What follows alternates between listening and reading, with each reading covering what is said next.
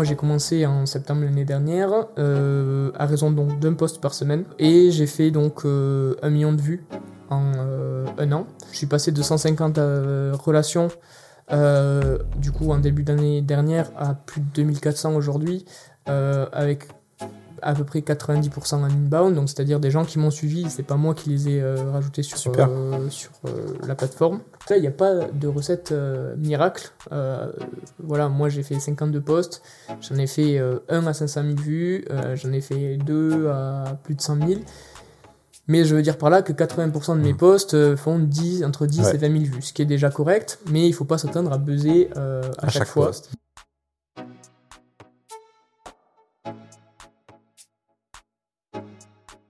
Bonjour à tous, bienvenue dans l'Aftermarket. Je suis Clément SSB et on se retrouve encore une fois après la rentrée pour parler d'un réseau qui est très sous-estimé. J'ai nommé LinkedIn.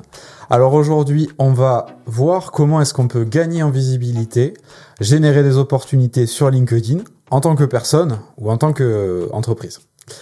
Pour ça, j'ai un expert avec moi. J'avais invité Lucas Gonzalez. Alors avant de le présenter, j'ai deux choses à vous dire. Une nouveauté, on a maintenant une newsletter. Dans cette newsletter, il y a un résumé écrit de l'épisode et il y a aussi tous les liens qu'on va mentionner. C'est plutôt pratique, ça vous évite de prendre des notes. Et deux, euh, bah, bien évidemment, je veux remercier notre partenaire, c'est Factory 5.42, le studio vidéo en plein centre-ville de Toulouse. Et euh, c'est chez eux qu'on filme ce talk show. Voilà. Bon ben Lucas, je te propose de chiner. Allez, Bon, mais je suis très content de te recevoir là parce que je vois euh, tes posts passer depuis un petit moment et euh, franchement ils me plaisent. Et en plus, ce qui m'a vraiment décidé, c'est que t'es es vraiment, euh, t'as été repéré par une des une jolie influenceuse LinkedIn, on va dire, euh, Valentine Soda pour ne pas la citer, qui, t'a- qui a commenté tes posts, qui a dit mais ce mec est trop sous coté. Donnez-lui la fame. Bah, je sais pas si je suis trop sous-côté, mais en tout cas, bah, je fais ce que je peux. Et euh, ce qui, moi, me semble être le mieux pour euh, mon LinkedIn et du coup, euh, celui de mon agence. Euh, Ok. voilà. Ouais, parce que, bah, alors, on va te présenter tes chefs de projet dans une agence de com qui s'appelle Standout. Euh, et en fait, dans cette agence de com, vous avez tous une stratégie de visibilité. C'est-à-dire que vous avez tous votre niche et chaque personne euh, publie un peu sur son sujet de prédilection. Et c'est toi qui t'occupes de cette stratégie-là. C'est ça. Euh, alors, chez Standout, on a une stratégie qui est un peu particulière et que peu euh, d'agences de communication, du coup, ont, ou en tout cas, j'en ai pas vu beaucoup. C'est qu'on a une vraie stratégie de contenu Mhm. sur LinkedIn qui va donc se séparer en deux pôles principaux. Donc, la stratégie de notre page entreprise et la stratégie qui va concerner les membres de l'agence. Euh, L'idée, c'est en fait euh, de faire parler tous les membres de l'agence sur LinkedIn. Donc, euh, que tu sois graphiste chez Standout ou que tu sois chef de projet ou même que tu sois directeur de l'agence, tu es invité à prendre la parole sur LinkedIn, sur ton propre LinkedIn, afin de générer de la visibilité. Ok. L'idée, c'est que chacun puisse du coup parler de son propre domaine d'expertise et aussi communiquer sur ce qui lui, euh, lui tient à cœur. Donc ça peut être ses valeurs, sa personnalité, ses passions. Euh, une fois que tout le monde euh, a été un petit peu briefé sur ça, tout le monde s'est donc mis à publier de manière régulière. Donc on essaye de maintenir un rythme Une fois par semaine. ouais. d'une fois par semaine sur LinkedIn afin donc de générer de la visibilité. Ok. Ben écoute, ça m'amène directement à ce que je voulais, ce, que je, ce dont je voulais qu'on parle en premier. Avant d'aller plus loin, je voulais qu'on comprenne avec toi euh, qu'est-ce que ça peut, qu'est-ce qu'on peut attendre de LinkedIn, est-ce qu'on peut attendre, alors en tant que business, que ce soit euh, un canal d'acquisition ou est-ce que c'est juste de la visibilité, est-ce que c'est, est-ce que c'est autre chose? Alors, euh, bah, tout va dépendre un petit peu de la taille et du type de business. Euh, C'est-à-dire qu'il va y avoir des personnes qui vont utiliser LinkedIn 100% comme un canal euh, d'acquisition. Ouais. Euh, ça marche notamment très bien pour les freelances ou les personnes qui sont en auto-entreprise parce qu'elles vont se faire connaître, elles vont pouvoir démontrer leur expertise et du coup, c'est faire repérer par de potentiels clients sur la plateforme. Euh, mais nous, chez Standout, euh, c'est pas vraiment ce qu'on vise. C'est pas euh, à proprement parler un canal d'acquisition, c'est plutôt un canal euh, de visibilité et d'activation. Pourquoi? Parce que bah, déjà, premièrement, on a eu très peu, de manière générale, de clients qui provenaient de LinkedIn, Ouais. puisque nous, vraiment, ça va être le SEO notre canal d'acquisition principal. Par contre, c'est un très bon moyen de finir de convaincre un client potentiel. Je m'explique, c'est-à-dire que quand l'annonceur va avoir recours à une agence, de manière générale, il va faire un benchmark entre les différentes agences. Et il va donc un petit peu fouiller Internet pour savoir quelle est l'agence qui va pouvoir le mieux répondre à ses besoins. Et en fouillant, généralement, il va forcément tomber sur euh, le LinkedIn, le LinkedIn euh, soit de l'entreprise, soit euh, sur nos postes à nous. Et ça va nous permettre un petit peu de casser cette première barrière. Et l'annonceur le, va savoir directement avec qui il va travailler. et donc c'est un élément essentiel dans sa prise de décision parce que ben, nous, on joue vachement sur on est une équipe sympathique, etc. Donc c'est vrai, hein, ce qu'on poste sur LinkedIn, c'est vraiment ce qu'on est. Euh, mais ça aide vraiment l'annonceur à prendre sa décision, parce que pour le coup, il va savoir euh, à qui il va avoir affaire. D'accord, d'accord. Et toi, euh, personnellement, donc, tu publies beaucoup sur LinkedIn très régulièrement depuis un an. Tu as même fait des posts qui ont fait plus de 500 000 vues. Ça t'a apporté quoi personnellement? Ben, La première chose que ça m'a apporté, c'est que je suis là aujourd'hui à vous parler devant euh, cette caméra euh, de LinkedIn, puisque avec Clément, on s'est rencontrés du coup euh, sur LinkedIn, après que j'ai posté ben, du coup ben, il y a quelques semaines sur le dark mode. Voilà. et après, moi, ce que ça m'apporte personnellement, c'est de la visibilité. Donc demain, on ne sait pas où je serai. Peut-être que je serai ailleurs. peut-être que j'aurai créé mon entreprise. Et donc toute cette visibilité que j'amasse du coup pendant ma période chez Standout, euh, va me servir euh, un jour ou l'autre. Ouais, par la suite de ta carrière. en fait, c'est un actif qu'on développe. C'est un actif qu'on développe totalement. Mm. Euh, la visibilité en ligne, de toute façon, aujourd'hui, c'est quelque chose de primordial, surtout dans le domaine de la communication, où on va nous demander souvent justement des références et un petit peu prouver ce qu'on sait faire. Donc, si on a déjà une petite communauté, voilà, ça permet vraiment d'ouvrir des portes. Ok, trop bien. Bon, et eh bien alors, on va parler de comment est-ce qu'on va créer une stratégie euh, pour générer de la visibilité et du coup des, leads si on est freelance, euh, des opportunités si on est salarié. J'imagine que la première étape de ça, ça va être de définir ben, justement proprement parler euh, sa stratégie, sa niche, enfin plutôt sa, sa cible en premier temps, son positionnement. Comment est-ce qu'on fait ça? Bah, la, première, la première chose à savoir, c'est que LinkedIn n'est pas magique, ça va pas forcément marcher pour tous les types d'entreprises. Donc si on décide euh, de monter sa stratégie euh, sur LinkedIn, euh, ça veut dire que notre cible doit être sur LinkedIn. Hmm. Donc nous, pour le coup, à l'agence, notre cible, c'est essentiellement les chefs de PME, donc de la région et d'ailleurs. donc c'est logique qu'on soit sur LinkedIn pour le coup. Et de manière générale, en B2B, euh, quand on voit du service, LinkedIn est euh, un canal qui est excellent. Euh, donc la seconde chose à faire, c'est qu'une fois qu'on a défini notre cible et le canal sur lequel on va communiquer, ça va être de définir un petit peu le message. de quoi va-t-on parler? Qu'est-ce qu'on va mettre en avant? Et qu'est-ce qui va nous distinguer finalement de nos concurrents? Euh, chez Standout, nous, il y a plusieurs choses qui vont nous distinguer euh, de nos concurrents. Bon, déjà, c'est le fait qu'on prenne la parole publiquement euh, en tant qu'employé et en tant que page, pour le coup, qu'entreprise. mais ça va vraiment être axé sur l'image qu'on va renvoyer. Donc, chez Standout, la moyenne d'âge, c'est 25 ans. Donc, on va beaucoup jouer sur ça, sur le fait que justement, on est une bande de jeunes c'est euh, notre devise, c'est un peu un travail sérieux sans se prendre au sérieux. Hmm. Euh, et ça, en fait, cette sympathie euh, qu'on va essayer d'amener sur la plateforme, ça va vraiment créer des liens avec de potentiels prospects ou en tout cas finir de les convaincre. Ok. Une fois qu'on a décidé un petit peu euh, donc de ce qu'on va parler, l'image qu'on veut renvoyer. Bah, le euh, ton finalement, quasiment. Pardon? C'est quasiment le ton finalement qu'on va adopter. Ouais. C'est le ton qu'on va adopter. Euh, il faut définir le type de contenu qu'on va publier. Donc, nous, il y a trois choses qui nous tiennent à cœur. C'est la marque employeur. Donc là, d'où l'importance justement d'être, de paraître pour des gens sympathiques, ce que nous sommes. Euh, la qualité de notre travail. Donc on va régulièrement aussi publier euh, nos euh, réalisations. Donc ça va être logo, site internet, image de marque, de manière générale. Mmh. et la troisième chose, ça va être de donner des conseils à tous ceux qui nous suivent. ça, c'est ce que moi j'appelle les postes à forte valeur ajoutée. Et de manière générale, sur LinkedIn, c'est ce qui va marcher. C'est-à-dire que plus vous allez donner de la valeur à votre audience, plus votre audience va s'engager auprès de vous. Alors qu'est-ce que j'appelle donner de la valeur? Il y a, selon moi, en tout cas deux types de valeur ajoutée il va y avoir une valeur ajoutée plus émotionnelle. Mmh. Donc ça, ça va être euh, un post qui va provoquer le rire, de la frustration, de la colère. Euh, en fait, qui va provoquer une émotion chez nous et euh, du coup avec lequel on va avoir tendance à interagir. typiquement, c'est pour ça que on like souvent les photos de nos amis, c'est parce qu'en fait on est content pour eux.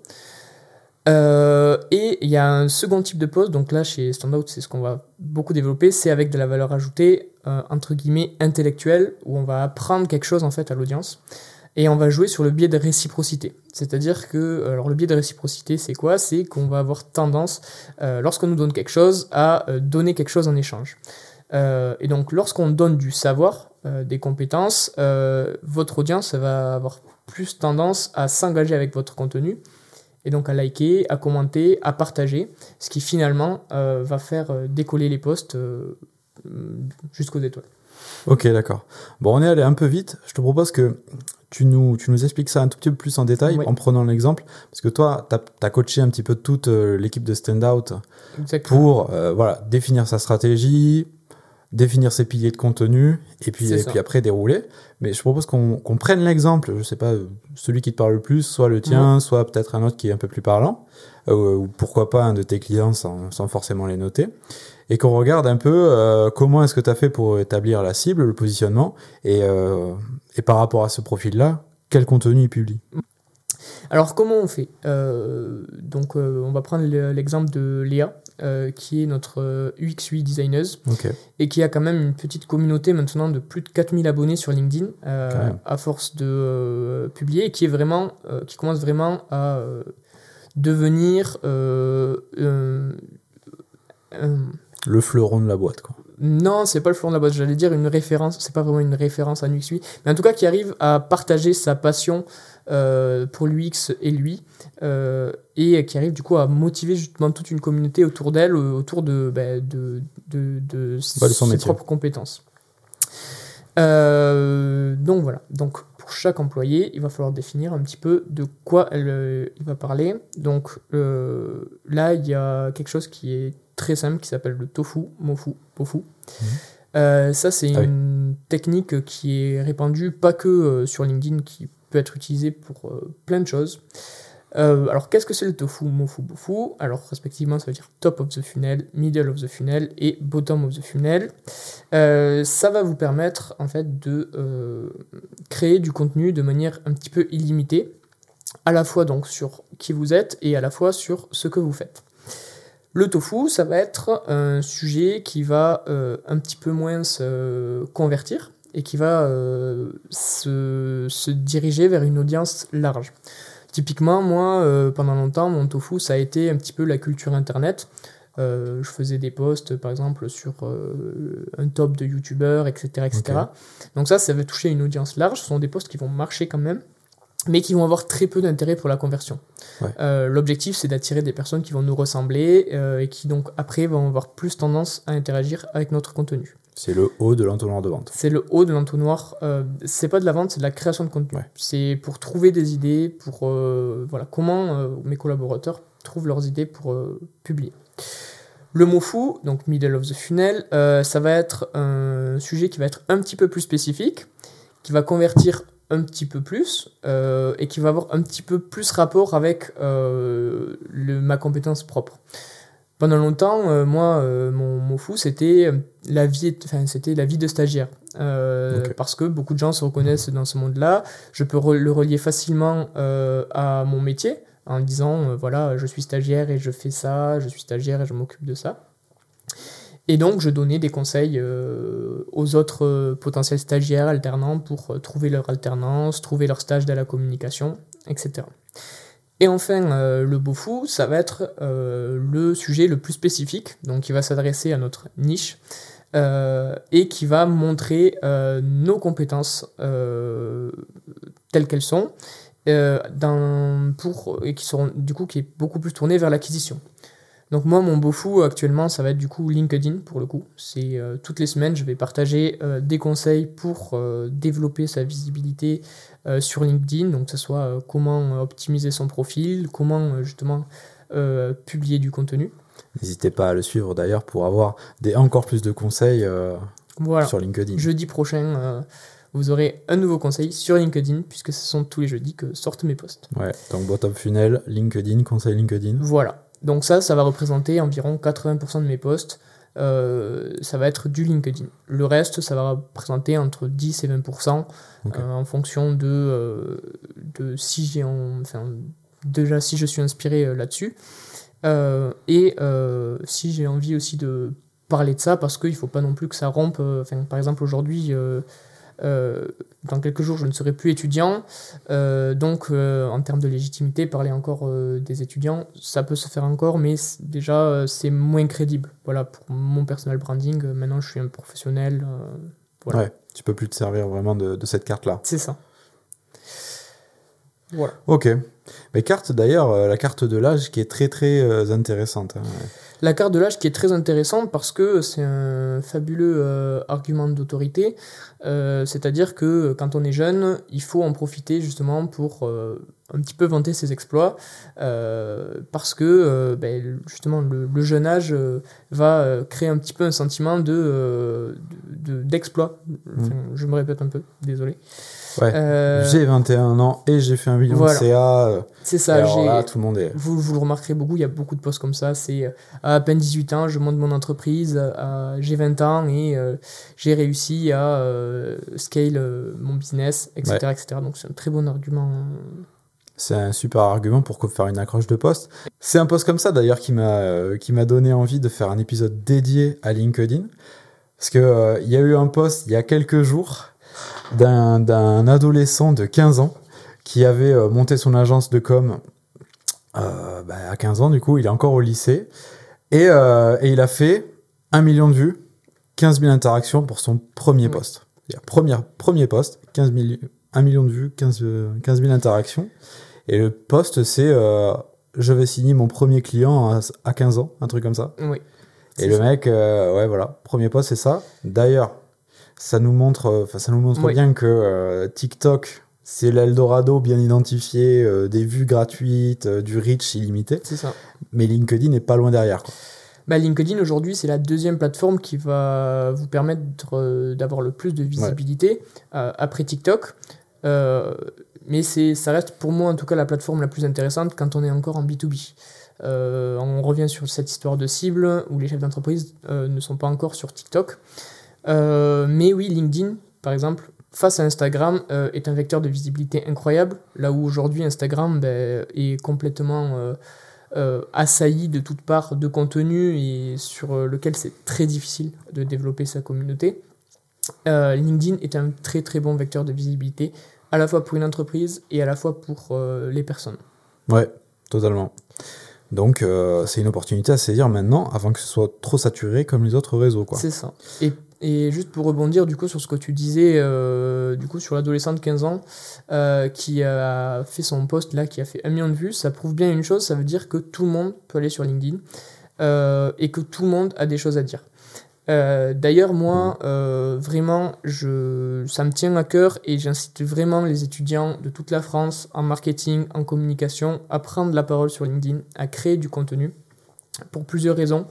La première, c'est que c'est un très bon entraînement.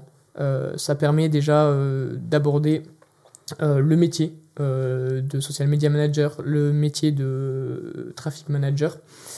Et ça permet aussi de trouver plus facilement vos alternances, vos stages et potentiellement un boulot par la suite euh, dans un domaine où euh, on commence à être un petit peu saturé euh, dans la communication et le marketing. Donc vraiment, j'exhorte vraiment les étudiants à prendre la parole sur LinkedIn et à, ne pas avoir peur, ne pas avoir honte et que ça ne peut que être bénéfique pour eux et pour la suite de leur carrière. Ouais, ça c'est sûr. De toute façon, je pense qu'on leur dit en école. Moi, en tout cas, à l'é- à l'époque, on me l'avait déjà dit. J'avais des cours de LinkedIn. Mais du coup, tu vas, tu vas te heurter à une, à, au fameux. euh, Ouais, mais je sais pas quoi dire.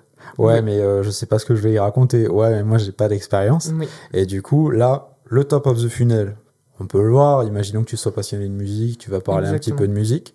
Le middle of funnel, tu vas avoir, ça va pas fort. Étant donné que t'as pas encore une compétence et un, un secteur d'activité cible, t'es pas Mhm. encore sûr de ce que tu veux dire.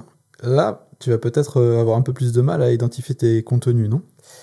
Tu peux avoir un petit peu de. En fait, la, création de contenu, c'est très compliqué au début. Euh, personne Enfin, tout le monde se dit, je n'ai rien à dire. Euh, sauf qu'en réalité, c'est faux, parce que bah, déjà, la première chose, c'est que tu n'es pas obligé de parler euh, d'une compétence professionnelle. Tu peux parler, par exemple, de l'école et de ce qui t'entoure, ce que tu fais au quotidien, justement.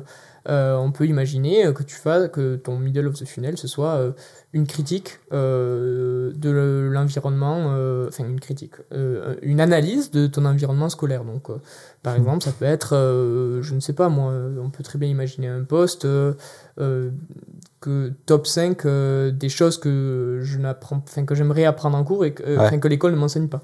Euh, on peut très bien imaginer ça. Et en bottom of the funnel, euh, on peut utiliser justement euh, LinkedIn.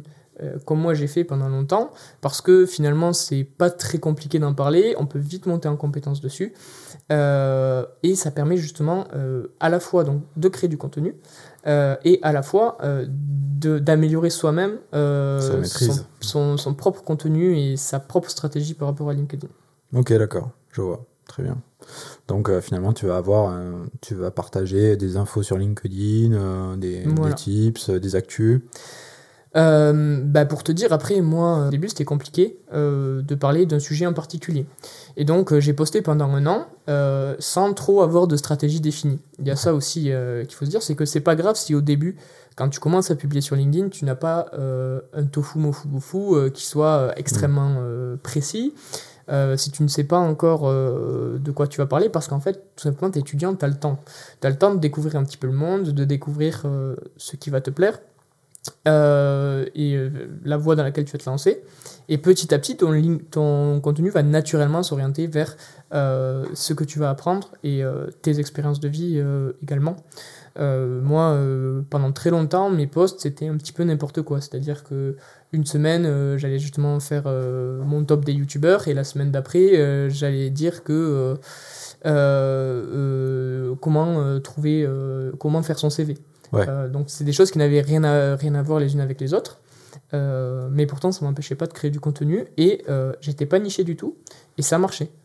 Ok, d'accord. Voilà. On a, des, on a des petits chiffres euh, pour donner une idée? Ouais, euh, bah là, du coup, moi j'ai commencé en septembre l'année dernière, euh, à raison donc d'un post par semaine. Donc 52 posts euh, à l'heure actuelle, à quelque chose près. Et j'ai fait donc un million de vues en un an. Ce qui semble pas énorme quand on voit les, Oui, les, euh, Oui, les forcément. statistiques de, des plus gros influenceurs qui font le million de vues chaque mois ou euh, Mm. chaque semaine.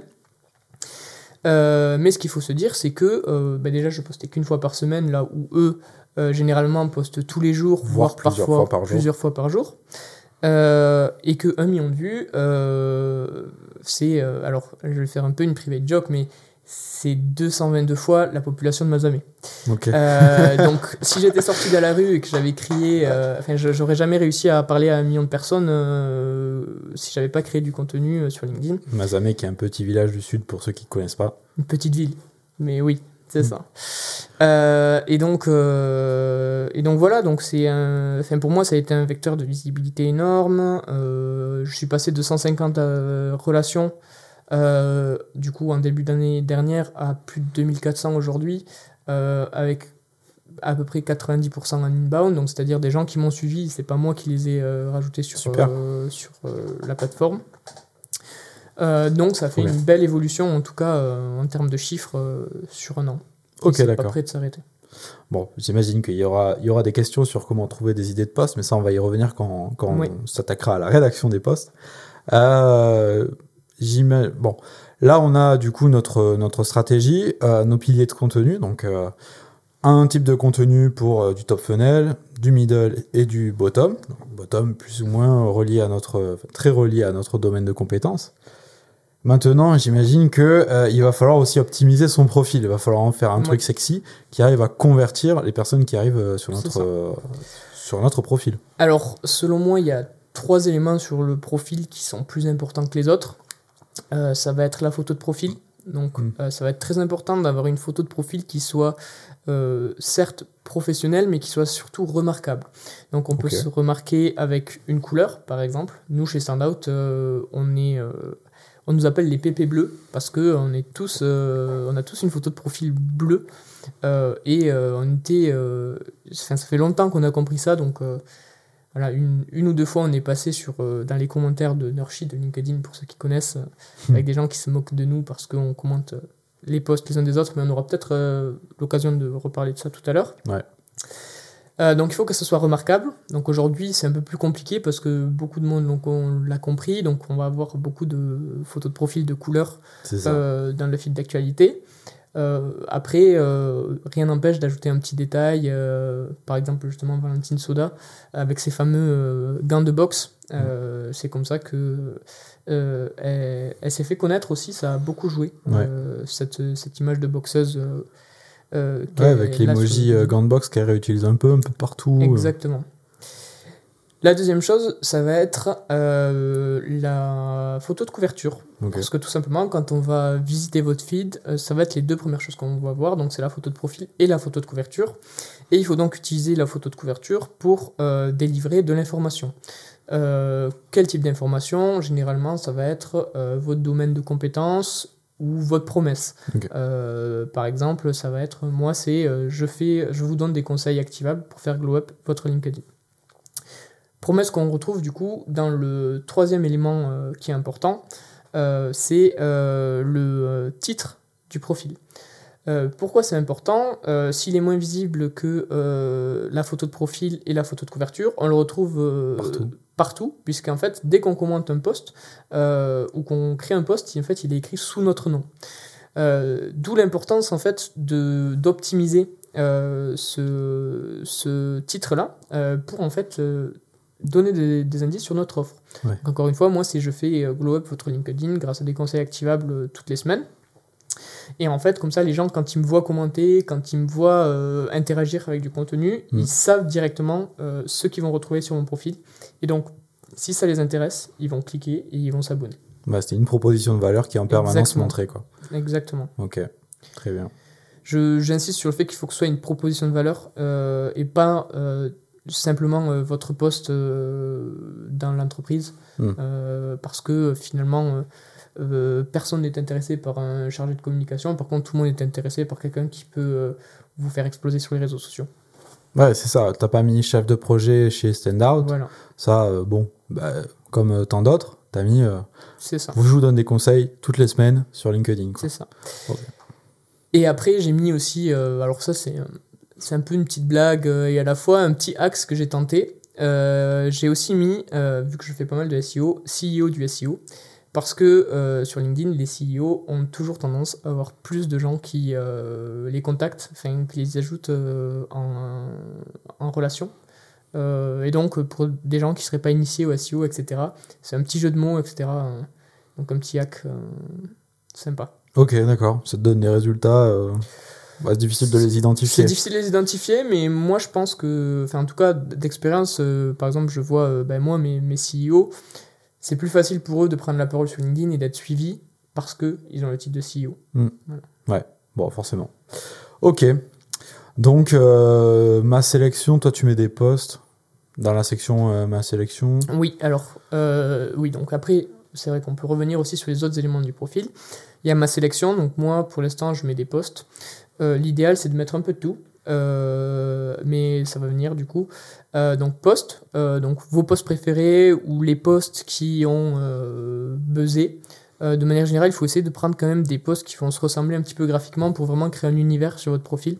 Voilà, parce que c'est aussi important d'avoir une charte graphique et d'être identifiable visuellement. Mais aussi, on peut mettre des liens. Donc des liens vers un site internet, vers un blog, vers un Instagram. Euh, on peut créer des articles aussi. Euh, donc ça, ça va être un contenu qui va être beaucoup plus long, beaucoup plus informatif, euh, mais qui va rentrer en compte dans l'optimisation du profil. Ouais. Parce qu'il faut savoir que l'optimisation du profil, elle est comptabilisée par LinkedIn via un outil que met LinkedIn gratuitement à notre disposition qui s'appelle le SSI. Social Selling Index, qui va donc mesurer un petit peu notre performance sur LinkedIn Mm.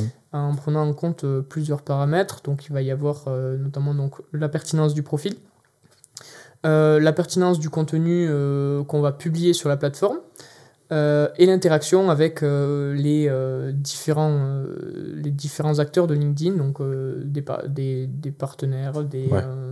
voilà, d'autres créateurs de contenu. Et enfin, la dernière, sur le profil, la- le dernier élément important, après en fait tous les éléments sont importants, il faut bien sûr euh, remplir ses études, remplir un petit peu euh, ses achievements, euh, les langues parlées, etc. Euh, mais je parle un petit peu des éléments qu'on peut personnaliser là. Ça va être la, la- sa, sa propre description. Ouais. Sa propre description, c'est là où vous allez pouvoir un petit peu parler de vous, de qui vous êtes, essayer de voilà, finir de convaincre la personne en face que vous êtes la personne qui recherche. Et donc, c'est l'occasion pour vous de un peu raconter votre histoire euh, et de euh, essayer, euh, en tout cas, de développer un petit peu votre personal branding en racontant un petit peu qui vous êtes. Ok, d'accord. Et, et on a le, le lien pour euh, peut-être pour convertir vers son site euh, quand on a les choses à vendre directement. Alors ça, c'est quelque chose qui a été rajouté sur LinkedIn il n'y a pas très longtemps. La possibilité maintenant de rajouter un lien justement directement sous le titre du profil et un lien personnalisable, donc euh, sur lequel on va pouvoir euh, donc linker euh, notre site internet euh, avec un petit message euh, personnalisé. Voilà. Donc faut pas hésiter aussi à le remplir. Voilà. Et enfin, du coup je reviens sur sur un élément que j'ai oublié parce que encore trop peu utilisé selon moi que j'avais avant que j'ai retiré pour l'instant parce que je veux le refaire mieux mais il y a la vidéo de profil Ah Euh, la vidéo de profil euh, c'est quelque chose c'est selon moi un format qui est très intéressant parce que ça permet euh, vraiment de s'adresser à, la personne qui va visiter votre profil. Alors c'est disponible que sur mobile. C'est-à-dire que alors la vidéo vous pouvez la consulter sur ordinateur mais vous pouvez l'upload sur la plateforme que sur mobile.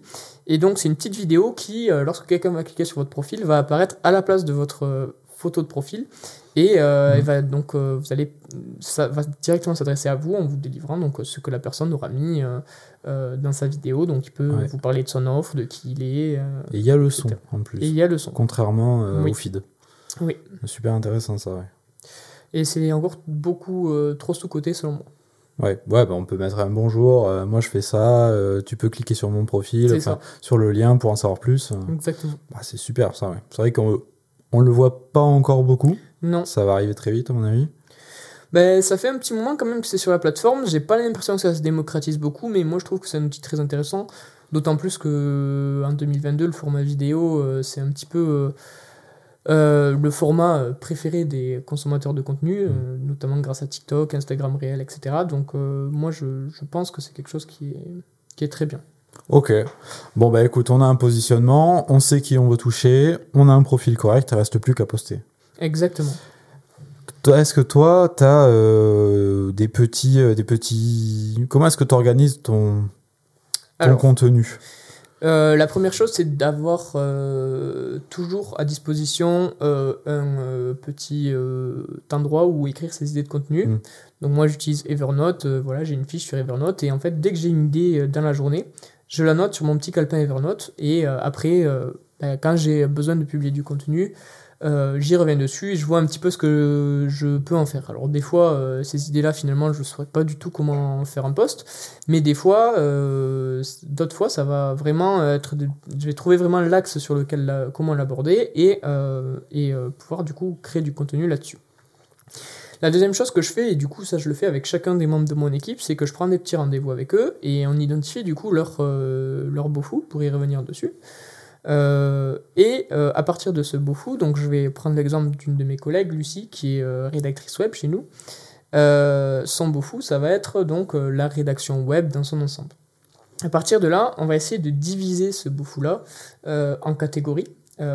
Typiquement, la rédaction web, qu'est-ce que ça comprend? Donc la rédaction web, ça se divise en trois euh, grands pôles. Donc il va y avoir le copywriting, Mhm. l'UX writing et euh, l'optimisation SEO. Donc euh, optimisation SEO on page et donc sur les sites internet. Là, on parle pas de stratégie de création de contenu puisque elle, du coup, elle rédige des sites internet. Et donc, une fois qu'on a ces trois catégories, on va pouvoir diviser chacune de ces catégories en d'autres sous-catégories. Ok. Euh, typiquement, euh, encore une fois, le SEO, euh, on peut le SEO on page, on peut avoir une catégorie euh, les titres, Euh, on peut avoir une catégorie euh, les euh, le euh, Ouais, tout ce qui est euh, balise. euh, ouais c'est ça tout ce qui est balise par exemple exactement et donc ces sous-catégories après on va pouvoir les diviser en postes par exemple euh, ben, pour les titres en SEO euh, on peut avoir euh, comment rédiger un titre SEO qui convertit ou alors euh, on peut imaginer aussi euh, comment insérer euh, enfin comment trouver les punchlines de vos titres Mm. etc et donc en fait on va avoir vraiment une, une espèce d'araignée en fait tout simplement avec plein de catégories et plein de postes qui vont être reliés à ces catégories Ouais, je vois. moi, par exemple, pour LinkedIn, je vais avoir une catégorie profil, justement. Et là, du coup, je vais avoir plein de posts sur euh, le profil. Donc, comment avoir une jolie photo de profil, euh, comment faire une Ouais. belle bannière. Je vais avoir une catégorie euh, outils reliés à LinkedIn. Donc là, justement, je vais pouvoir parler du SSI. euh, je vais pouvoir parler euh, des blogs sur lesquels euh, je vais chercher du contenu. Etc, etc. Donc vraiment, c'est il faut faire une espèce de carte mentale de, euh, des différents secteurs euh, de LinkedIn. Après, c'est ma technique à moi. Ouais, ça marche super bien, Qui marche super bien. Mais euh, voilà, il y a plein d'autres techniques euh, voilà, que je n'utilise pas pour le coup, donc je peux pas en parler. Mais, euh, mais voilà. C'est vrai que ta technique, ça paraît con en fait de se dire ouais il faut noter tes idées quand tu les as. C'est ça. C'est un conseil que je trouvais un peu bateau au début quand, quand je me renseignais. Mais en fait quand tu commences à le faire, ton cerveau, est... t'as une idée, tu l'écris, du coup tu penses plus, et il y en a d'autres qui viennent à la C'est place. ça. Et du coup t'as deux fois, trois fois plus d'idées.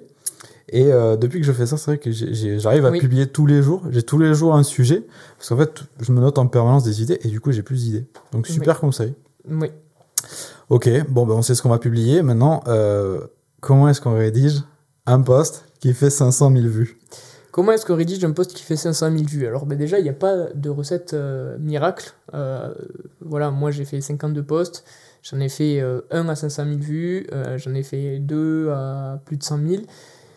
Mais je veux dire par là que 80% de mes posts euh, font 10, entre 10 Ouais. et 20 000 vues, ce qui est déjà correct, mais il ne faut pas s'attendre à buzzer euh, à, chaque, fois.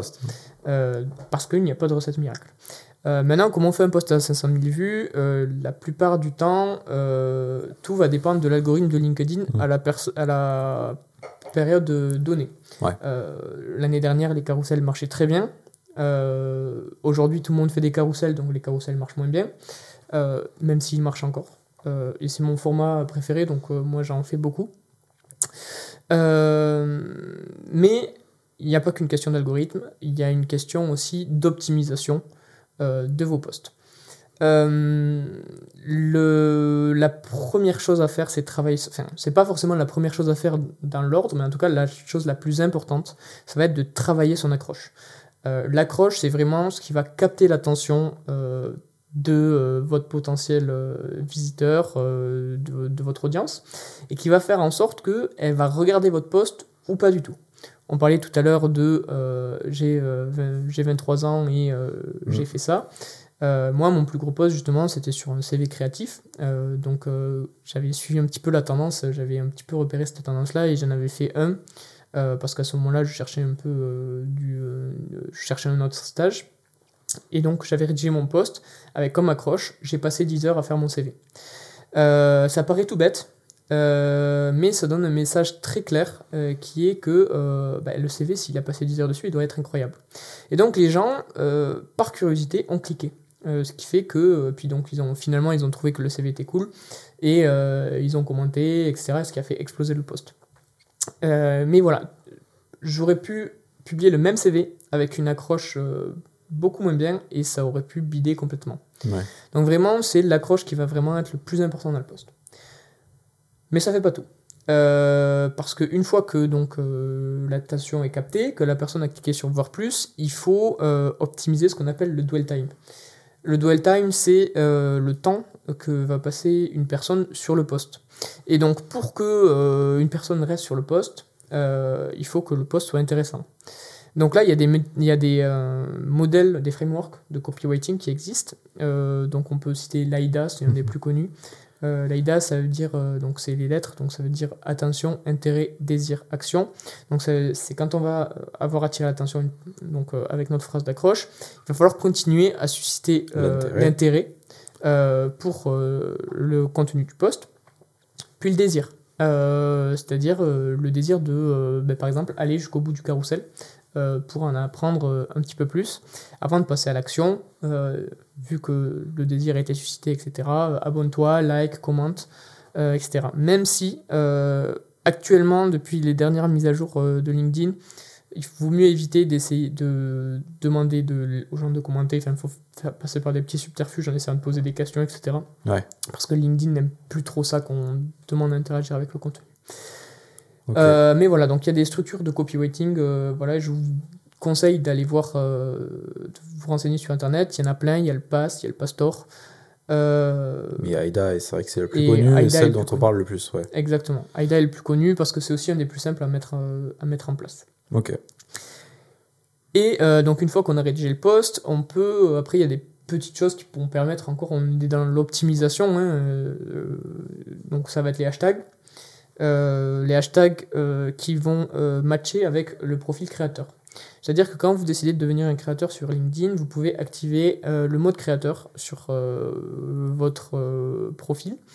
Euh, le mode créateur, c'est quoi En fait, au lieu de vous demander en, en, En connexion. euh, les gens vont pouvoir vous suivre. Donc, c'est-à-dire que vous, vous ne les suivez pas forcément leur contenu. Par contre, eux suivent le vôtre, un peu comme un abonnement sur YouTube, par exemple. Donc, euh, ils verront votre contenu euh, sur le feed. Et vous, euh, vous n'êtes pas forcément en relation. Euh, et ça va permettre aussi de définir euh, un petit peu euh, de quoi on va parler. Mm. Donc, moi, ça va être marketing, communication, LinkedIn. Sujet de prédilection, ouais. Voilà, les sujets de prédilection. Et ces sujets de prédilection qu'on va après utiliser dans les hashtags de nos posts ben, pour un petit peu être boosté par l'algorithme de LinkedIn. Sachant que il faut, ça sert à rien de dépasser 5 hashtags euh, de manière générale. Euh, c'est pris comme de la suroptimisation pour LinkedIn et ça va plus desservir le post que euh, le servir. Donc du coup, il faut rester raisonnable et mettre entre 3 et 5 hashtags. Ok, d'accord. Eu des, t'as des techniques pour les choisir, pour Ben, savoir lesquels utiliser par rapport aux autres, alors, outre tes sujets de prédilection? Oui, voilà, c'est ça. Donc déjà, il y a les sujets de prédilection. Euh, ensuite, il y a, bah, je me souviens plus le nom, mais il y a des, il y a des extensions Google Mm. qui vont euh, vous permettre euh, de voir un petit peu le nombre de Followers. du hashtag. Voilà. Mais après, l'impact des hashtags est quand même minime sur un post LinkedIn. Mais voilà, encore une fois, c'est de l'optimisation. C'est si on veut faire vraiment les choses bien, on doit mettre des hashtags.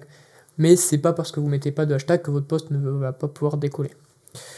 Une autre euh, feature, c'est les emojis. Euh, alors maintenant, tout le monde les utilise, etc. Donc ça a un peu perdu de son pouvoir. Mais euh, ça reste euh, encore un bon outil pour attirer l'attention dans certains cas. Ouais. Ça peut être utilisé dès l'accroche, mais ça peut être aussi utilisé dans le texte pour le rendre un petit peu plus sympa Ouais. et un petit peu plus digeste parfois. Ok, d'accord. Donc, on a une accroche. euh, donc il faut vraiment travailler son accroche, presque passer autant de temps sur l'accroche que le poste, c'est ça? C'est ça. Il faut vraiment travailler son accroche. Ça va être le plus important. C'est quoi une bonne accroche pour toi? Le- Comment est-ce qu'on fait quelque chose qui va vraiment tenir l'attention Bah, Une bonne accroche, c'est tout simplement quelque chose qui va titiller euh, La curiosité. la curiosité Ouais. et quelque chose de très direct généralement. Donc il faut pas qu'il y ait de mots superflus. Il faut vraiment que tous les mots dans l'accroche soient hyper importants. Euh, ça doit euh, traduire le bénéfice du poste, c'est-à-dire euh, ce qu'on va apprendre euh, dans le poste. Euh, et, voilà, en vrai, il n'y a pas vraiment de secret pour faire une bonne accroche, il faut tester. Tester des choses. Moi, régulièrement, je teste des nouvelles accroches. Quand je vois que ça marche, je peux les réutiliser et les réadapter. Mais il n'y a pas de recette miracle non plus pour faire une bonne accroche. C'est vrai, pas de mots superflus. Ça, ça me fait penser à un truc.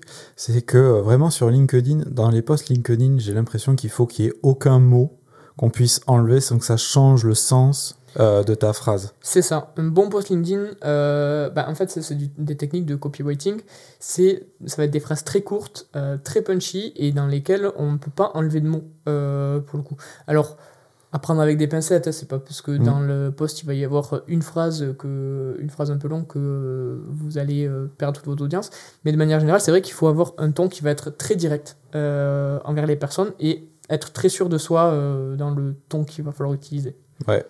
Il faut pas laisser en fait, il faut pas laisser libre cours à l'interprétation. C'est vraiment euh, je dis quelque chose, c'est la vérité. Bah ouais, j'ai découvert une astuce comme ça, c'était de, de réécrire son post. En fait, tu l'écris une fois, Oui. Et puis euh, tu fais OK, c'est très bien, j'ai mon post. Maintenant, je vais, le, cou- je vais le, Oui. le refaire et je vais essayer de partir de ce post et de le simplifier au max. En fait, j'étais, euh, bossait avec une, une amie à moi et elle avait écrit, enfin, elle m'avait demandé d'écrire son post Oui. parce que, bah, bon, bref, elle m'avait écrit, de, elle m'avait demandé d'écrire son post et euh, je lui avais dit, bah, ok, bah, tu veux dire quoi? Elle m'avait fait, euh, m'avait fait un pavé de ce qu'elle voulait dire et je suis parti de ce qu'elle voulait dire et j'ai enlevé 80% Oui. et j'ai gardé que, euh, tu vois, une dizaine de phrases Oui. très courte à la voix active. Et elle a vu ça, elle a fait Ah ouais, euh, c'est bien simplifié. Et au final, bah, le post, il est trop bien. Et je trouve qu'il est même mieux que mes posts à moi. Parce qu'en fait, vu que c'était pas moi qui l'avais écrit, je pouvais le raccourcir autant que je voulais sans euh, un peu tuer mon bébé, si tu veux, mes, mes petites phrases que j'ai écrites moi-même. Mais en fait, j'ai pu tout raccourcir, tout comprimer, enlever tout ce qui n'était pas absolument essentiel. Et ça a fait un super post. Eh ben, c'est exactement ce qu'il faut faire. Enfin, en tout cas, moi, c'est ce que je fais. C'est que je l'écris une première fois et ensuite, euh, je repasse dessus et je supprime euh, tout ce qui me semble euh, Mm. pas, nécess- euh, pas nécessaire. Alors, des fois, c'est compliqué parce que Ouais, finalement, on va laisser. des- En fait, il y a des choses qui pour nous vont être enfin, qui nous semblent importantes, qui ne le sont pas forcément. Mais il faut raccourcir les postes et je rebondis sur ce que tu as dit. Il faut effectivement utiliser la voix active au maximum. La règle, c'est à peu près euh, 3 vous pour un nous de manière générale de le copywriting. Donc c'est vous, vous, vous, et moi je peux faire ça pour vous. Euh, voilà, donc il faut vraiment utiliser la voix active et être très sûr de soi. Ok. Donc au lieu de dire euh, j'ai été euh, licencié, on dit je suis licencié quoi. C'est un très mauvais oui. exemple. ah mais pour dire en gros ouais voilà, je suis j'ai pas été à voilà, tu dis euh, j'étais absent de Ouais. voilà. On- non, Moins de mots exemple, plus direct. Ouais, on peut dire par exemple euh, j'ai perdu mon travail euh, et euh, je suis dans une situation compliquée. On dit je me suis fait virer et je suis à la rue. Ouais. Voilà, C'est 100 fois plus impactant. Mais exactement. pourquoi on a que des exemples de qui nous viennent en tête Voilà. de licenciement et de, de, de- d'SDF. Bon, d'accord, pourquoi pas. Très bien. Donc, voix active, double, double écriture. En Voilà. fait, on enlève tout ce qui n'est pas absolument essentiel. On raccourcit les phrases. Euh, on parle du vous plutôt que du je. Oui, Euh, et une, une accroche euh, dont on passe beaucoup de temps sur l'accroche. oui. Et des hashtags bien choisis. Des hashtags bien choisis, bien choisis, ok, on mettra, on mettra un outil en- en description. Bah, du coup, sur la, sur la newsletter, vous aurez en lien un outil qui permet de faire ça. Et euh, sur un autre outil euh, qui permet de- d'aider un petit peu euh, pour, pour euh, écrire son post LinkedIn, alors ça fait pas tout, euh, mais c'est un outil qui s'appelle Perfect Post. C'est une extension Google aussi qui a été créée alors, par euh, Jérôme Essier et. c'est Jérôme Essler, pardon. T'inquiète pas, on Donc, mettra, on mettra au Ouais. montage leur nom. C'est un outil qui a été développé par Jérôme Essler et Antoine Périgne, euh, qui va vraiment euh, nous aider à euh, analyser un petit peu nos posts. Ok. Alors la première chose que ça va faire, c'est que ça va mettre la ligne au-delà de laquelle on Mm. va pas voir le post. Donc c'est-à-dire que donc sur LinkedIn, il va y avoir l'accroche et ensuite généralement il va y avoir voir plus sur lequel bah, tout l'enjeu est de faire cliquer notre audience. Euh, et euh, le Perfect Post va permettre de montrer cette ligne au moment où on rédige euh, le post parce que en fait cette ligne elle va bouger en fonction du contenu du post. C'est-à-dire que si on met un carrousel, photo, ouais. ça va être 5 lignes, ça va être 3 lignes, pardon. Par contre, si on écrit juste un texte brut comme ça, ça va être 5 lignes. Donc ça permet de visualiser cette, Cette- cette, cette ligne-là. pour ben, pouvoir optimiser son accroche.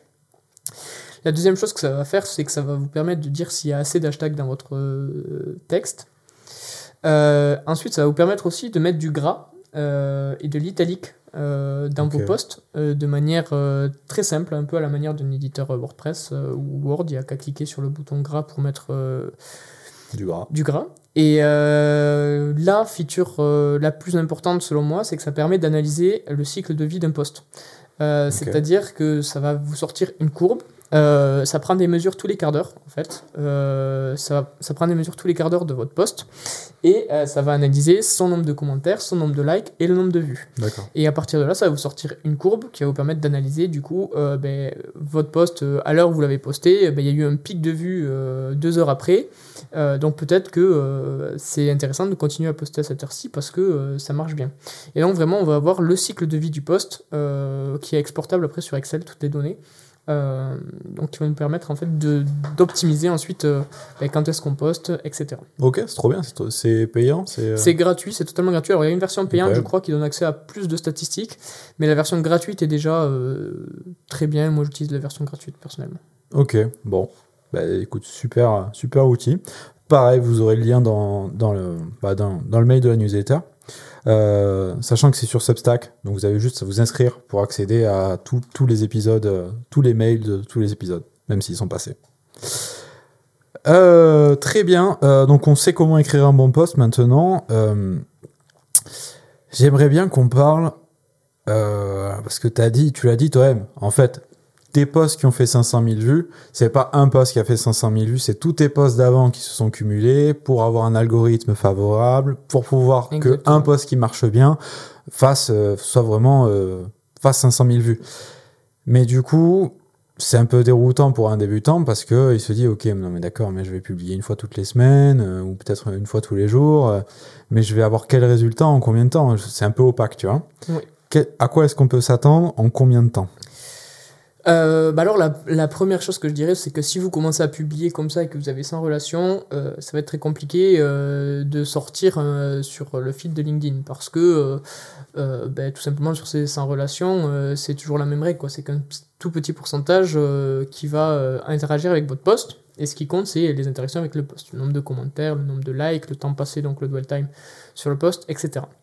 Donc déjà, moi, euh, avant de commencer, euh, vous pouvez commencer, mais euh, en tout cas, dans vos débuts, je vous conseille de vous constituer ce qui s'appelle un pod.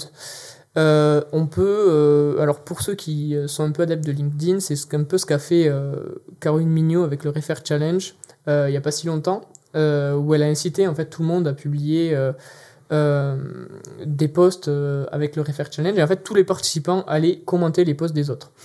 Alors là, Nous, chez Standout, on a notre propre pod qui est euh, ben, la bande de collègues en fait, puisque dès que quelqu'un va sortir un post, ben, il va le puber dans un canal Slack et tous les collègues vont aller liker et commenter le post et ça va permettre de donner l'élan nécessaire au post pour qu'il puisse décoller. Donc, avant de euh, vraiment, euh, enfin, quand, vous commencez à publier sur LinkedIn, moi ce que je vous conseille c'est d'aller commenter euh, les posts des autres, les liker, envoyer des petits messages pour féliciter quelqu'un pour son post, etc. Et en fait, avec le biais de réciprocité, ces personnes-là, de manière inconsciente, vont aussi venir interagir avec votre contenu. Donc ça, ça va être un pod un petit peu passif, donc c'est-à-dire ça va être un échange de bons procédés. Et après, vous pouvez aussi demander à des créateurs de contenu un peu euh, dans la même situation que vous, donc euh, qui débutent sur la plateforme, etc., de vous entraider. Et à ce moment-là, vous faites euh, un canal Discord, une conversation de groupe sur Messenger, ce que vous voulez. Ouais. Et dès que quelqu'un poste, vous demandez à tous les autres d'aller commenter et liker le post. Et de le lire jusqu'au bout aussi pour euh, optimiser le dwell time. Et c'est vraiment ça qui va vous permettre au début, en tout cas selon moi, la meilleure façon de, euh, de percer sur LinkedIn euh, au début. Et puis d'accord. plus Tu le temps lien, passe. en fait. Pardon Tu mets le lien en fait. C'est ça. En fait, j'envoie juste le lien dans le canal Slack en disant Salut la team, j'ai posté sur LinkedIn, est-ce que vous pouvez aller commenter, liker? Et comme ben, ça fait vraiment partie de la stratégie d'entreprise, tout le monde joue le jeu. Et euh, Ouais, il y avait Et un voilà. moment où on faisait ça sur Instagram aussi, et ça. où il y avait, au début ça marchait avec le lien, et puis il y avait un moment où, où en fait euh, Instagram avait capté le truc, Oui. les groupes d'engagement, et puis du coup il fallait plus mettre de lien, il fallait mettre la cloche, et puis faire semblant Oui. qu'on arrivait naturellement sur le post. Oh Oui. tiens, le post de mon collègue, je vais commenter. Alors sur LinkedIn, moi j'ai tendance à dire que ça marche un peu moins qu'avant, Ouais. Euh, mais ça fonctionne toujours. Euh, voilà. Après, euh, il y, a, il y a pod et pod. Euh, Il y a des gros pods aussi payants où là il y a des centaines et des Ouais. centaines de personnes et là vraiment euh, bah, vous passez pour. euh, Enfin, c'est bête parce que du coup, les, les commentaires n'ont aucun intérêt. Euh, nous, pour le coup, comme on se connaît tous, c'est que des private jokes, c'est que. voilà, on se charrie sur les posts, etc. Et du coup, ça. C'est un lien en fait avec l'image qu'on essaie de donner aussi, d'une équipe qui euh, s'entend bien, qui rigole, etc. Donc ça nous dessert pas et vraiment ça donne vraiment euh, en fait vu qu'on du coup on développe tous un petit peu notre communauté ça nous donne accès à la communauté de chacun Et Ok. du coup c'est un outil euh, puissant euh, pour pour du coup développer sa visibilité D'accord, admettons que quelqu'un suit tous tes conseils qu'on a donnés, il essaie de se constituer, alors d'abord il va commenter un peu, puis ensuite euh, bon, bah, il trouve un espèce de petit réseau, il se fait un pod, enfin un groupe d'engagement. Euh, du coup, en six mois, en un an, à peu près quel résultat il peut espérer en termes de visibilité? Euh, bah alors après ça va bon c'est très difficile de répondre à cette question parce que ça va vraiment dépendre aussi de la qualité du contenu de la chance aussi. Euh, par exemple il suffit que parfois il y ait un, un- un gros de LinkedIn qui tombe sur toi pour que euh, et qui commente ton post pour que ton post décolle Euh, mais je vais prendre mon exemple personnel Euh, du coup moi j'ai fait un million de vues en un an 52 posts et je partais de zéro. Euh, J'avais jamais posté sur LinkedIn à part les fameux posts cher réseau pour trouver un stage. Et euh, donc j'ai créé mon contenu. Euh, donc en six mois, je pense que c'est pas euh, déconnant de dire que euh, si on est régulier, on puisse atteindre 300, 400, 500 000 vues Cumulé. cumulées. Si on applique bien du coup les accroches, le pod, etc. etc. D'accord. Bon, bah, trop bien.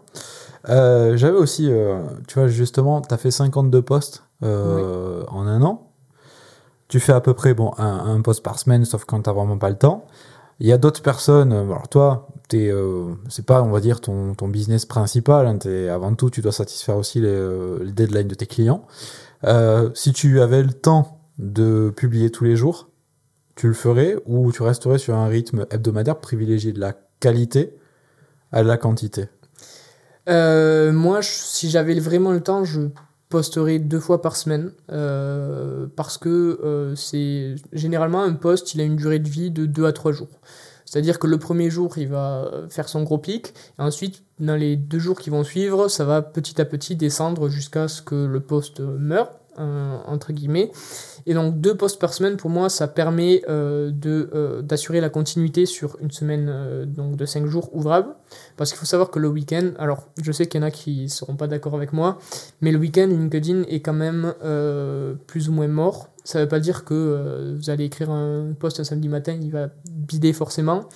Euh, mais en tout cas, pour l'avoir expérimenté plusieurs fois, publier avant le week-end, c'est pas terrible pour les posts.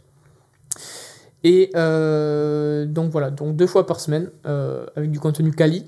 Euh, et donc après, si vraiment j'avais full temps libre et j'avais pas mon, mon job à côté avec mes clients, je créerais probablement justement une newsletter aussi et du contenu ailleurs, un blog par exemple, pour rediriger vers mon LinkedIn. Ok, d'accord. Très bien. Donc tu publies, toi tu, dans l'idéal, tu penses que c'est mieux de publier, du coup j'imagine le mardi et le jeudi, si s'il faut éviter le week-end? C'est ça. Le mardi et le jeudi, euh, le matin, vers 10-11 heures. Euh, Pourquoi le mardi et le jeudi? Parce que ce sont euh, des créneaux où il y a beaucoup de gens connectés et surtout le post va commencer donc à sortir euh, sur les fils d'actualité donc dès qu'on le poste, mais euh, à gagner un peu en popularité à la, à- entre midi et deux.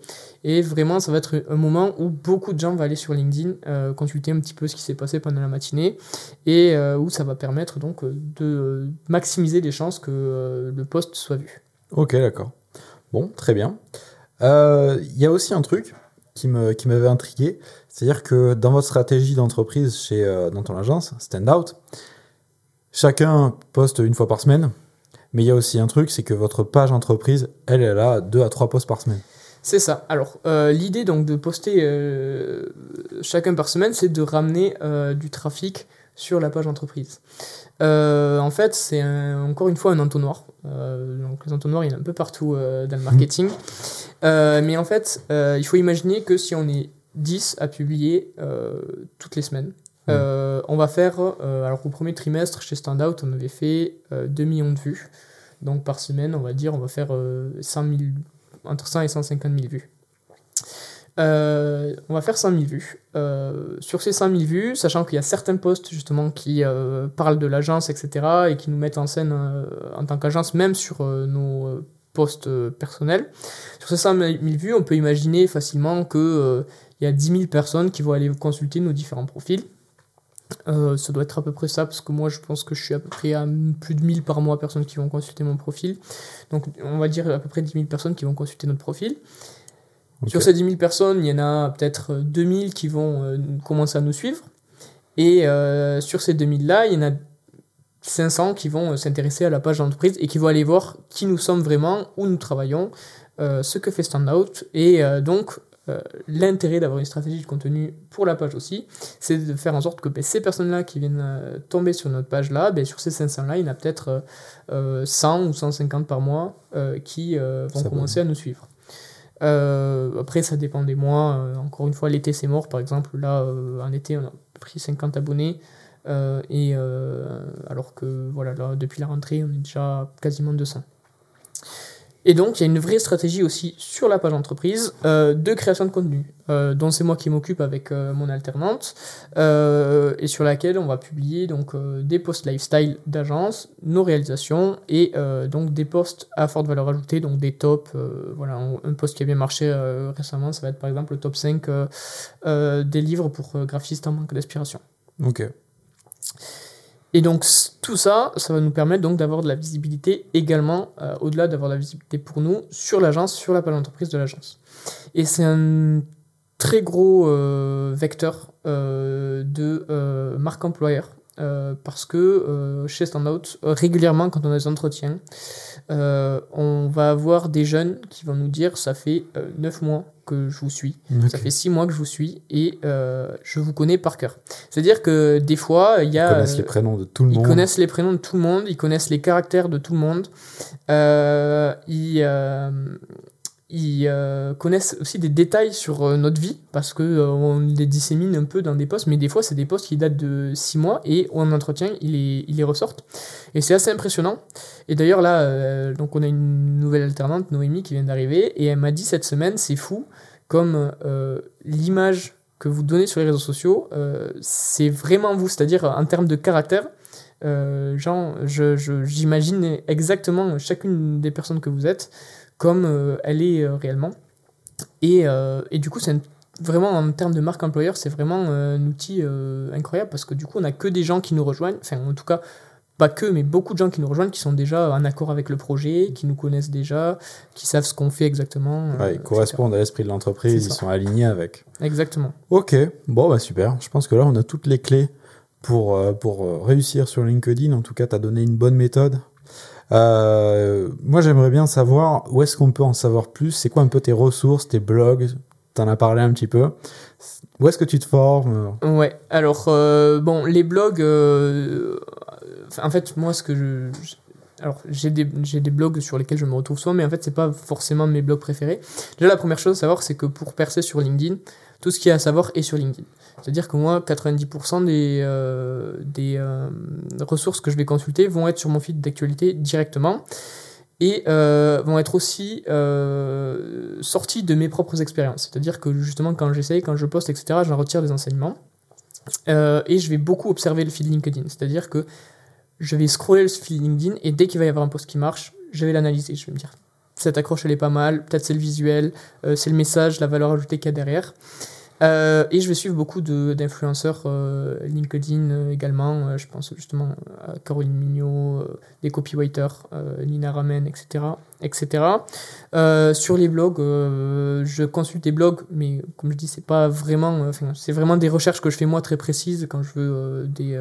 Ok des, euh, des renseignements. J'écoute le euh, des podcasts, notamment. Euh, Marketing Square Ouais, Marketing Square. de, Caroline Mignot, du coup. Oui, de Caroline Mignot. Qui ne traite pas, du coup, uniquement LinkedIn, mais en tout cas, mais il y a beaucoup de podcasts qui peuvent être appliqués à LinkedIn, à la création de contenu. et voilà, de manière générale, voilà, ce que je voulais dire, c'est que vraiment, si on veut apprendre à servir LinkedIn, tout est sur LinkedIn. Exactement. Bon, euh, est-ce que tu as les... c'est quoi un peu tes outils quotidiens? Tu nous as parlé d'Evernote, Ouais, tu nous as parlé de Perfect Post. Ouais, Perfect Euh, Post. essentiellement, j'utilise Figma pour faire euh, mes carousels et pour faire mes cartes mentales aussi, dont j'ai parlé tout à l'heure. Euh, Qu'est-ce que j'utilise comme outil Euh, bah, J'utilise les outils mis à disposition par LinkedIn, donc mon SSI pour mesurer euh, un petit peu comment se, Comment va ton com- compte comment va mon compte, etc. Je surveille les statistiques de l'agence, donc je fais un reporting régulier de l'évolution du nombre d'abonnés, l'évolution du nombre de vues, l'évolution du taux d'interaction avec mes posts. Tu as trouvé comment l'automatiser ça?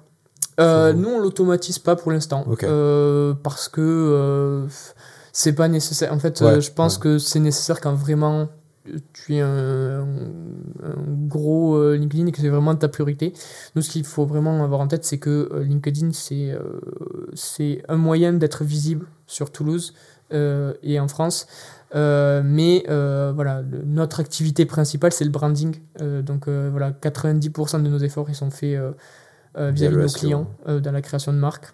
Euh, et, dans- et du coup, les efforts d'acquisition de le SEO. Ok. D'accord. Bon, très bien. Eh bien, écoute, on en arrive à ma dernière question, Ouais. euh, que tu as peut-être un peu anticipée. Du coup, c'est si tu devais inviter quelqu'un, pas quelque chose, quelqu'un dans ce podcast, qui est-ce que tu inviterais? Euh, ouais, moi, si j'inviterais quelqu'un, c'est euh, Moda Laves. Euh, parce que elle elle va vraiment parler de personal branding. Mm. Euh, là où moi j'ai pu un peu l'évoquer, mais j'ai pas pu rentrer dans les détails. Et je trouve qu'elle est très intéressante. Je me suis beaucoup inspiré de son profil pour euh, faire le mien, en tout cas pour raconter mon histoire, notamment dans ma description. Et justement, elle peut parler justement de cette histoire de storytelling, etc., qui est très intéressante de raconter des histoires, etc. Donc voilà, vraiment, c'est quelqu'un que je suis pour le coup d'assez près. Ok, bon, bah très bien. Écoute, Lucas, merci beaucoup. Ben, merci à toi. Je te euh, de propose de, faire le tune de fin. Ouais, Bah, J'ai un verre vide, mais c'est pas grave. hop, Merci beaucoup, Lucas. merci à toi. Est-ce que tu as un mot pour la fin? Euh, mot pour la fin, non, ben, je vais faire ma pub. hein. Euh, Suivez-moi sur LinkedIn, Lucas Gonzalez. Euh, suivez notre Stand agence Standout euh, sur sa page. Et vous me direz du coup si, si tout ce que j'ai pu dire dans cette vidéo, ça se ressent aussi dans notre contenu. Et euh, voilà, et puis euh, suivez Clément aussi euh, sur YouTube, sur TikTok, l'Aftermarket. Voilà. C'est bien d'avoir des podcasts justement, de la création de contenu comme ça, et c'est hyper cool. Donc voilà. Voilà, c'est tout pour cet épisode du coup euh, avec Lucas Gonzalez. J'espère que vous avez aimé euh, l'écouter autant que j'ai aimé le filmer. C'était un super moment qu'on a partagé tous les deux. Comme il l'a dit, abonnez-vous, que ce soit sur YouTube, sur TikTok, sur Instagram. Ça nous aide énormément, de 1 pour le référencement, mais de 2 pour décrocher aussi des partenariats pour vous faire toujours du contenu de meilleure qualité. N'oubliez pas aussi que vous avez un résumé écrit qui est disponible euh, dans la newsletter avec aussi tous les liens qu'on a mentionnés avec Lucas, les personnes, les outils, euh, les blogs, etc. Voilà. À la semaine prochaine pour un nouvel épisode de l'Aftermarket.